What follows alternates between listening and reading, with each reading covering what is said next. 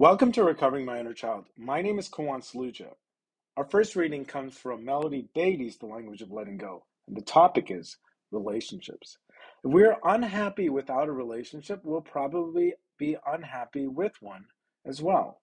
A relationship doesn't begin our life. A relationship doesn't become a re- life.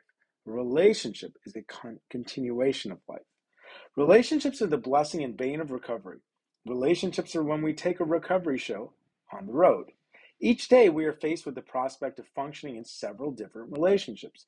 Sometimes we choose these relationships, sometimes we don't.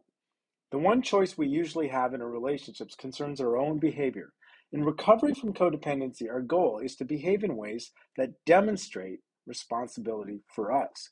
And I think that's creating a life that I would, you know, I think reparenting is, you know, two two things. One is the, the fun side and one is the protective parent, you know, the quote-unquote responsible side, um, you know, setting boundaries, enforcing boundaries. But I think the loving parent is creating a fun life and, uh, you know, an alive life. Back to the reading.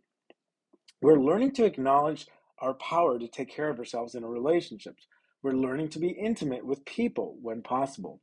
Do we need to detach from someone who we've been trying to control? Is there someone we need to talk to, even though what we have to say may be uncomfortable? Is there someone we've been avoiding because we're afraid to take care of ourselves with that person? Do we need to make an amend? Is there someone we need to reach out to or show love? Recovery is not done apart from our relationships. Recovery is done by learning to own our power and to take care of ourselves in relationships. Today, I will participate in my relationships to the best of my ability. I will make myself available for closeness and sharing with people I trust, aka presence.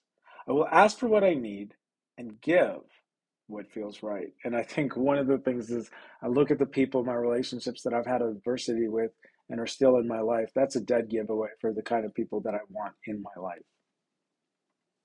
The next reading also comes from Melody Beattie's The Language of Letting Go, and the topic, accepting help. Some of us have felt so alienated that we've forgotten we're not alone. We've come to believe that we have to do it ourselves. Some of us have been abandoned. Wow, accepting help has been the game changer, and paying for people to do things that, you know, and I think that comes with valuing myself, and with valuing myself comes with valuing my time. Some have gone without love. Some have gotten used to people never being there for us. Some of us have struggled. Hard lessons to learn. God's there, always ready to help. There's an ample supply of people to care about us too. We will, if we want it, receive love and support, comfort and nurturing.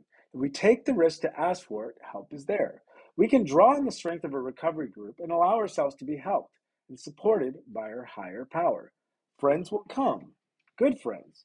We aren't alone, and we don't have to do it ourselves. We're not doing it ourselves. There's no shortage of love, not anymore. And that's why the, the rooms are so important. It always says the rooms will love you until you love yourself. Today, God, help me let go of my need to do it alone and my belief that I am alone. Help me tap into your divine power and presence and your resources for love, support, and friendship. Open my eyes and heart so I can see the love, help, and support that there's that that's there for me. Help me know I am loved. And that concludes today's readings of Recovering My Inner Child. Until next time, this is Kawan Saluja reminding myself that it is okay to ask and receive help and love.